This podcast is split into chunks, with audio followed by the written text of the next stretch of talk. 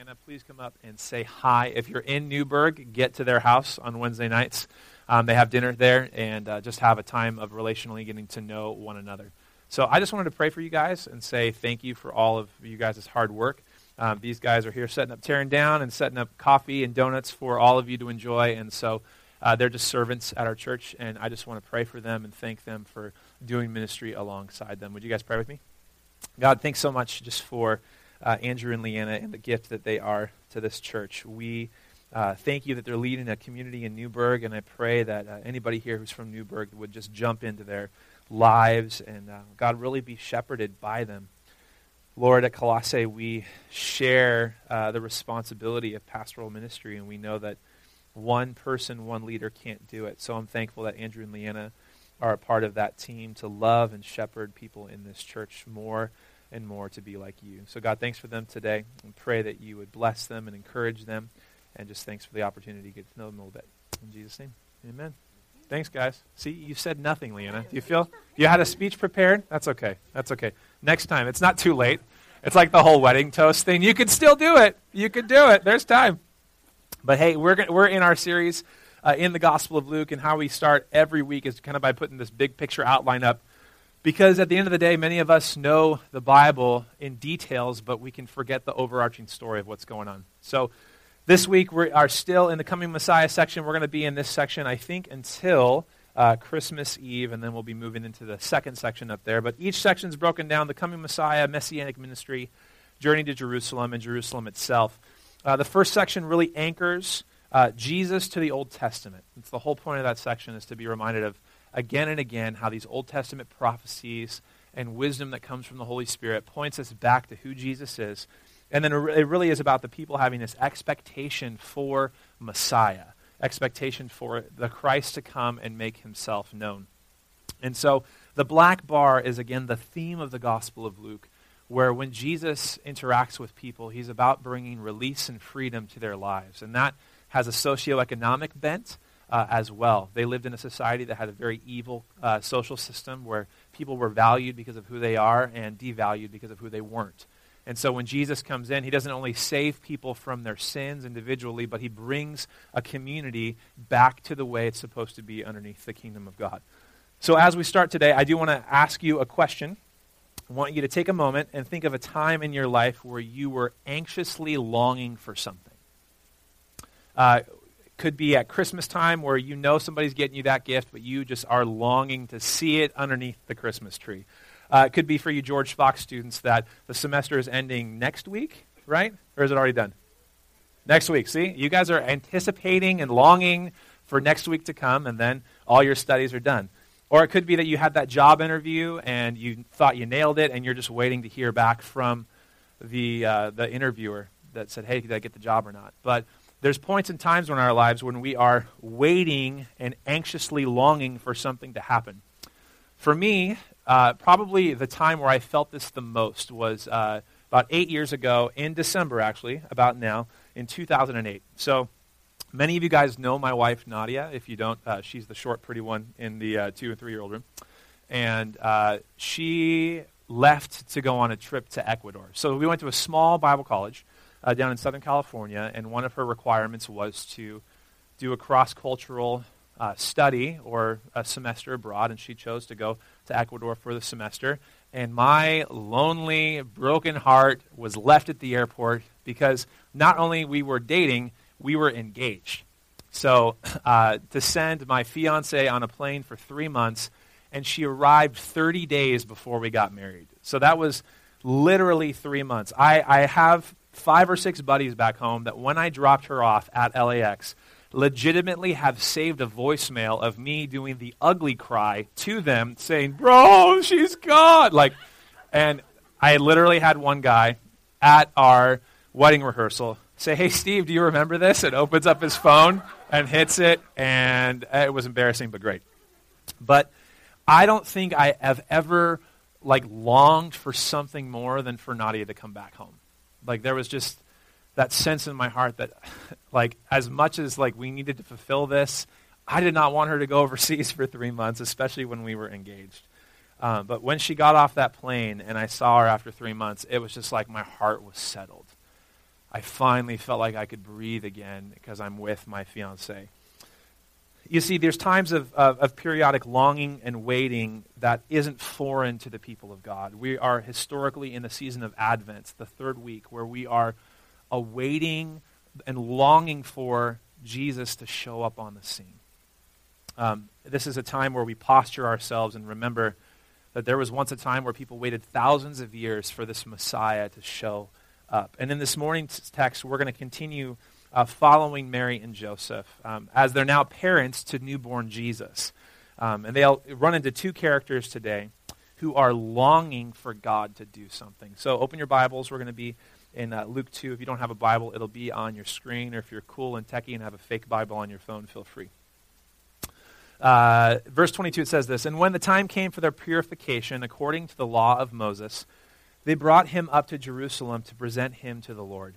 As it is written in the law of the Lord, every male who first opens the womb shall be called holy to the Lord, and to offer a sacrifice according to what the law of the Lord said a pair of turtle doves or two young pigeons. So, after the amazing birth story of Jesus we had last week, we're jumping into newborn Jesus. We're 40 days in roughly to his birth. And so you see now Mary and Joseph traveling from Bethlehem back to the temple in Jerusalem. And in that temple, they're coming for two primary reasons. The first is that they're going to present the baby, uh, Jesus, to the Lord. So, back in Exodus, one of the first commandments that God gave his people after they left Egypt was consecrate your firstborn child as holy unto me, that he's going to be used for me. And so, also uh, in Leviticus 12, I know that you guys love reading Leviticus, but Leviticus 12, uh, there's uh, a purification ceremony law. Once you, ha- once you had a child, you were considered unclean for a certain period of time in that culture. If it was a boy, it was 33 days. If it was a female, it was 66 days. And so, after 33 days, um, Mary and Joseph are going to the temple. And what we see from this verse is two primary things about Mary and Joseph. They lived in obedience to the law. So, unlike many in Israel, Mary and Joseph lived in obedience to what God wanted for them. And really, it's because in light of all that God had done for them, oftentimes we can look at the obedience of people in Scripture and just think they're trying to follow a set of rules and regulations in order to please God or be with God. But yet, these guys just genuinely loved God because God had done miraculous things in their lives, and so they wanted to follow in response. But secondly, we find out that they were poor. Um, Leviticus 12 talks about those two different types of offerings that you would bring to a purification ceremony. If you were rich, you'd bring a lamb. If you were poor, you would bring turtle doves or pigeons. And so that's where we can learn a little bit about Mary and Joseph. But in light of these two occurrences, the main focus is on Mary's purification ceremony. You can, you know, consecrate your child kind of wherever you go, but you need to go to a temple or to a tabernacle in order to have this purification ceremony done. But what's interesting is that the story is going to get quickly hijacked. It's no longer going to be about Mary going to the temple. It's going to be about the protagonist, the person who's moving the plot forward, which is Jesus. And so, as Mary and Joseph live out their obedience to God in spite of their poverty, they enter the temple and they meet a man named Simeon. So let's read on, verse 25. Now there was a man in Jerusalem whose name was Simeon. And this man was righteous and devout, waiting for the consolation of Israel. And the Holy Spirit was upon him. And it had been revealed to him by the Holy Spirit that he would not see death before he had seen the Lord's Christ. So Luke introduces us to the first character in this story who has a longing and who's waiting on God. His name's Simeon. So uh, Luke describes him as being righteous and he's devout. Um, he's also incredibly old. He's been there for a long time, but his longings are what's highlighted in this text. His longings are for the consolation of Israel. So think about when you go and console a friend who's been through a loss or is in some sort of pain. Your goal is to bring joy and peace to their lives because they're in need of it. So for him, he's really longing for the Messiah to come and bring the consolation, the comfort that Israel needed. So that's what he's longing for. That's what he's waiting for. And Luke also highlights that the Holy Spirit was upon him. So as we read this, we've been reading through the Gospel of Luke. Whenever we see the Holy Spirit in action, we should be expecting something from this character. We should be seeing him do something. And lo and behold, he's actually going to be saying some things here in a bit. But he's longing for the Messiah. And God actually promised, says, hey, Simeon, you're not going to die until you see the Messiah with your very own eyes. So there's this promise. He's, he's banking on this. I mean, talk about anticipation. Forget about like waiting for that Christmas gift you wanted. Like, this is anticipation for the Messiah to come and turn everything that's evil around. He's longing for that. He's imagining when Israel can have the rest for their souls. He's imagining when the injustices that happen towards God's people will be ended. Uh, he's imagining that time of shalom, right? Where the peace of God was going to come and make all things right. The idea of shalom is you have the idea of the lion laying down with the lamb, the predator and the prey living life together as it was meant to be in the beginning. But since we're getting acquainted with how Luke is writing this, we're going to expect to hear some, something from Simeon, and this is what he says under the presence of the Holy Spirit. Check this out, verse 27. And he came in the temple, uh, in, sorry, he came in the Spirit into the temple, and when the parents brought the child to Jesus to do for him according to the custom of the law, he took him up in his arms and blessed God and said, Lord, now you are letting your servant depart in peace, according to your word. For my eyes have seen your salvation that you have prepared in the presence of all people, a light for revelation to the Gentiles and glory for your people, Israel. For me, as I, I see this text, I imagine this like that kid waiting for something on Christmas morning, right? Like when you're a kid, you're just waiting for that present. I just imagine Simeon just sitting down, legs crossed, biting his teeth, scanning across the temple, saying, Okay, where's this kid? I got to find this kid. God made a promise to me. I need to figure out where he is. So imagine he's sitting, looking out across the crowd like a Black Friday crowd. The temple was packed all the time. Life happened at the temple. So he's scanning, he's trying to find it. And then he sees the baby. He sees baby Jesus, and he runs through the crowd and he grabs him. Now, there's a strange series of events that are going to happen in this text. And, and for, for Mary and Joseph, they're kind of used to strange events happening, right? Couple weeks ago, you have angels showing up announcing that, hey, you're a virgin, you're going to have a baby. That's kind of strange. Um, you have, you know, an old lady like Elizabeth who can't have children. Now all of a sudden she's pregnant with child and she's going to bring forth a child. Her dishonor is going to become honor in her society. Things are going to change. So Mary and Joseph aren't really freaked out in this time because there's a lot of strange events happening. But this is how Luke introduces Simeon. He's not priest Simeon. He's not scribe Simeon. He's just, let's just call him affectionately old man Simeon, okay? He shows up and he takes the baby out of Mary's arms and starts praising God. Now, you with kids, have you ever had an experience with a perfect stranger when it comes to something with your kid? Like in a weird moment. Nadia and I were leaving the doctor when she was pregnant with Paisley, and she saw um, a couple of friends that I knew and said, Hey, don't you know those people? And turns out it was a high school buddy of mine and his mom that we had never met. So we just kind of politely walk over and introduce ourselves, and I start reminiscing with my high school buddy. And that leaves Nadia prey to the mom. So here's what happens. So I leave, I, essentially, I leave the conversation and let Nadia have this conversation with this lady. And she is sweet and incredibly strange at the same exact time. Um, so she's walking up and just kind of looking like going to give a hug. Uh, and at the last second, this lady literally drops down in squat position, grabs her tummy, and kisses it. She has never met this woman before. Ever. Never happened. And things just got awkward quick. Okay? Um, there's rules when you engage with a pregnant woman. You say, uh, Congratulations! How exciting! Um, encourage her. You look great. You look healthy. Things look, you're fine. You don't squat and kiss her belly. You don't do that. And that's kind of off limits, but that's what happened. I can imagine that this was a similar situation for Mary and Joseph, where this random dude just comes up and grabs the baby out of her arms, but he says these incredible things about who Jesus is. He prophesies about this baby. He says, His longings have been fulfilled in this baby. What he was trusting for actually came true. He said he could die in peace. He looks at this baby boy who's literally done nothing except be born, which still means he's done nothing. Mama did all the work. He's just there. And he doesn't say he's got cute dimples and his hair looks good. He doesn't comment on what a beautiful baby boy Jesus is he looks at the baby and he says, This is the salvation of the world that has come. And it's in the form of a baby. And he says that this, this hope is not just for Israel, this hope is universal. This hope is for really all humanity, is going to be wrapped up in this baby boy.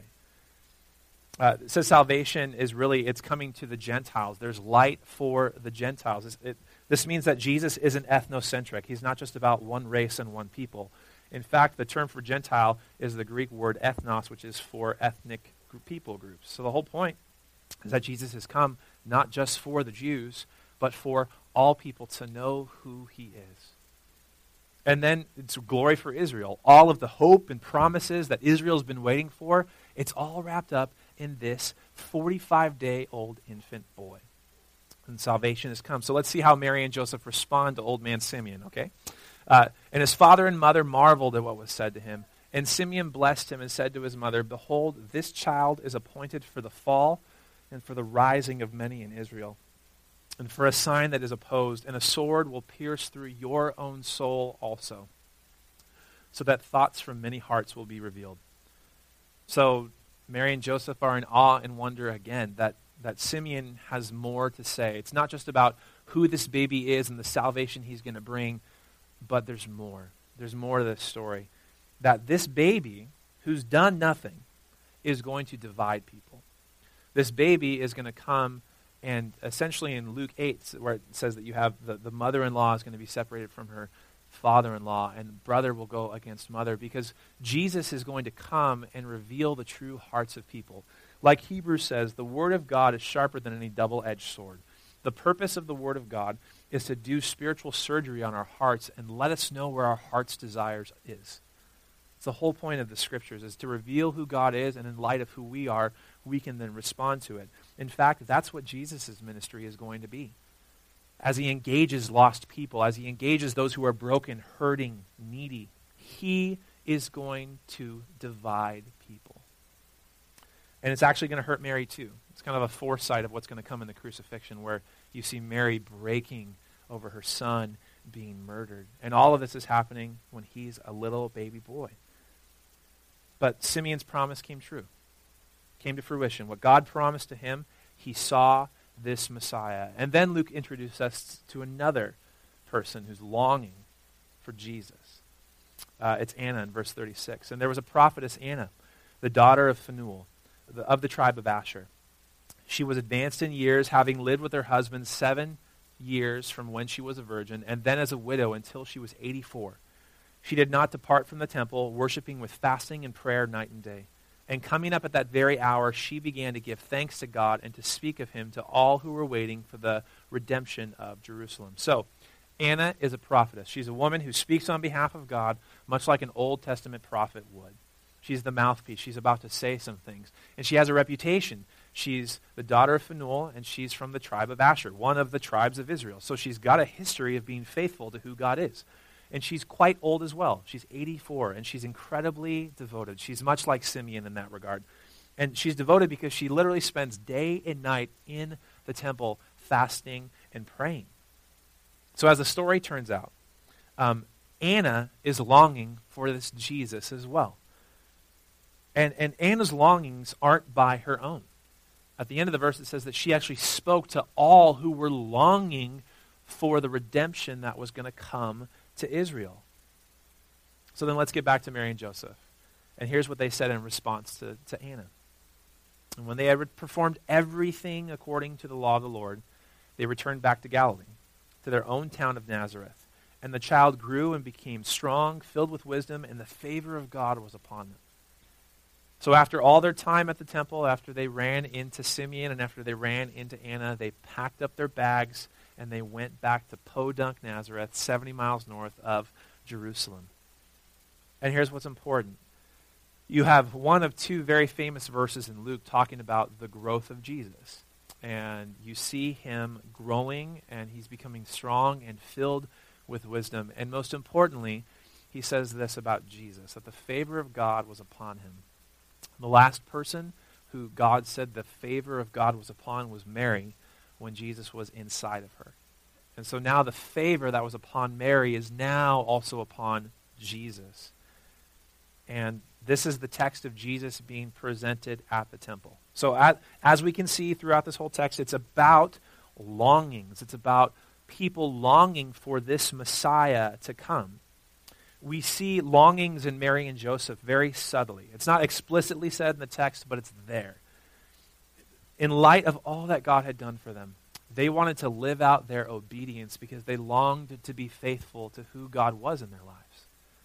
That's what they were after. They wanted to obey him. We see uh, explicit longings in the text from Simeon and from Anna. They wanted this Messiah to come because it was going to bring comfort to people who were suffering. They wanted this Messiah to come so that Israel could be restored to what it was supposed to be. And here's what's crazy their longings were actually fulfilled. But it was fulfilled in a baby boy who had done nothing yet. This boy was going to be the Savior of the world to make all things right and new. So, I want to ask you a question about the question I asked you when we started. To think of a time when you were in longing for someone or something. And I want to ask you a deeper questions. What are the longings of your life? Not just like what are the moments that you can remember longing for someone or something, but like what are the things that drive you? What are the desires that overrule your heart? What are you after in this world? Where is your devotion and your energy going? And what longings are captivating your heart? Now, those longings and desires that you have for your life, those overarching things that guide your decisions, those things that you have in your mind and heart right now, I want to ask you this question do your longings align with God's desires? Do your longings align with God's desires? Because here's what God longs for. Here's what God desires, and here's what He is working towards. He's working toward making His Son, Jesus, be known. Because through Jesus, there's relationship to God again. And only through Jesus is there relationship to God again. So, as I asked that question of my own life this week, in preparing for this, and even asking this question again last night, when I was thinking about for my own life, like, what do I long for? What are those things that drive me? What are the passions that, that really drive me to be who I am? I think first, like, I long to love my wife Nadia with everything I am. Like, I long to, for the rest of my life, love one woman well. I long to see my kids come to faith in who Jesus is for themselves and that they would become disciples of his. You parents can relate to this. I can't force my kid to love Jesus. It's not my job. And I for for me, God didn't force my hand for me to love him. He changed my heart. I was sitting on the couch with Nadia last night and I asked her this question like, isn't it crazy that God has changed our hearts? Like isn't it just crazy that that I have a longing for God when I didn't used to? Like that's a work of the Spirit in my own life and in Nadia's life. But for me, what I long for, I long to lead a church where every person can see themselves as the missionary that God has called them to be. I long to see that for each and every one of us, that we feel equipped and ready to be about making Jesus known in this culture. Not in a rude, weird, awkward, arrogant way, but in a humble, kind, sweet way that people wouldn't be turned off to the message of who Jesus was because of me. I, I long to lead a movement of disciples that we can plant more churches. Like, I hope that Colossae Sherwood grows to a point where we go, we got to plant another church because there's more people meeting Jesus. That's, that's what I long for. But do you know what didn't come up in my head? What didn't come up in my head is that I just long for Jesus. That didn't come up in my head. Here's the deal I say this all the time. The scriptures are clear that we are supposed to confess our sins to one another so that we may be healed. I have nothing to hide from you as your pastor, so I'll confess some of my sin to you so that way you can actually feel comfortable confessing sin to one another. Is that cool? Can we do that? We can do that in church? Okay. I can honestly have days where I don't long for Jesus. I can have days where I long for what Jesus does or what Jesus is after in this world. But there are totally days where I don't long for Jesus himself. You see, the problem for a doer like myself, I take personality tests, and they're like, You're a doer. You want to get things done. The problem is, I want to see God move. I want to see God miraculously change people's hearts like He changed mine. I, I want to see Him heal people. I want to see Him do the things He wants to do in this world. But it leaves me in this hole that I don't long for Jesus alone. Here's what's beautiful the Spirit of God is in my life and in your life to convict us of when we sin against God, but to comfort us and remind us that there's a lot of hope and there's a lot of change that can take place. So for me in my life, I, I see this as God's Holy Spirit work in my life to convict me to say, Steve, it shouldn't just be about what I'm doing, it should be about who I am in your life. And for us, our deepest longings are going to be fulfilled when they're fulfilled in Jesus alone. I think of Psalm 81, where, where God is crying out to his people, saying, Why won't you listen to me? Why won't you listen to me? And he says this line, and it's stuck with me for years. He says, I am the Lord God who have brought you up out of the land of Egypt. Open wide your mouth, and I'll fill it. Like literally, God is telling his people stop searching for other places. Stop searching for other things to fill you. I'm here to fill you. And yet, oftentimes, you and I believe that when God says, open wide your mouth, I'll fill it, he's not going to pour a pitcher of his love. He's going to give us a droplet of it. And that we're just going to still be in want or in need. You see, Simeon and Anna in this text, they longed for the Messiah to come. But they didn't long for the Messiah just for the benefits of the Messiah. They longed for him. And when they longed for him, they were then able to enjoy the effects of what he was going to do. If we are honest, and in church we're not honest because we have to put on a good face and have to say things are good, if we're honest, many of you are in the same boat that I am where we long for Jesus to do things for us, but we don't long for Jesus himself. You want a killer marriage, so you pray that you just have a killer marriage, just a great one, you love each other for years and years and years. So you pray for that. You want incredible kids who excel, who not excel. That's excel and succeed together. We're going to call it excel. Who exceed and excel. It's what you want. You pray for that. It could be a software program issue. It could be. But that's what you want. That's what you long for. And we pray for those things. Like you want financial security. So then we play, pray for God's blessings, quote unquote. You want these things and I want these things. But how much do you and I long for Him? How much do you and I long for who He is? The joy for the believer is that we get Jesus. And everything else is gravy. Everything else is. Paul said it this way I count everything as lost for the sake of knowing Christ. It's not just about having a great marriage, it's about having Jesus in the center of that marriage. It's not about having great kids, because here's the deal your kids will fail you. It's about having kids where Jesus is at the center of that. It's not about financial stability, where there's thousands in the savings account or negatives. It's about Jesus being in the midst of all of that.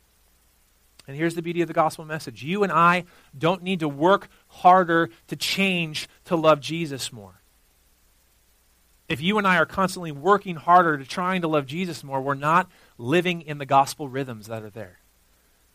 God is ready to move you from where you are at currently to where He wants you to be. And He is going to accomplish that in you. We don't need to be motivated by guilt or the I should be doing something or the shame. How could I have done something? God is at work in us. So let's ask the Holy Spirit to work in our lives so that we would long for the things of Jesus and who he is. And let's cooperate with the Holy Spirit, right? We have we here's the thing. When we think that God is in control of our growth in Christ, he totally is. But that doesn't mean that we don't have a responsibility to engage that too. We can't just pray and expect things to change. We need to pray and then respond by changing our habits.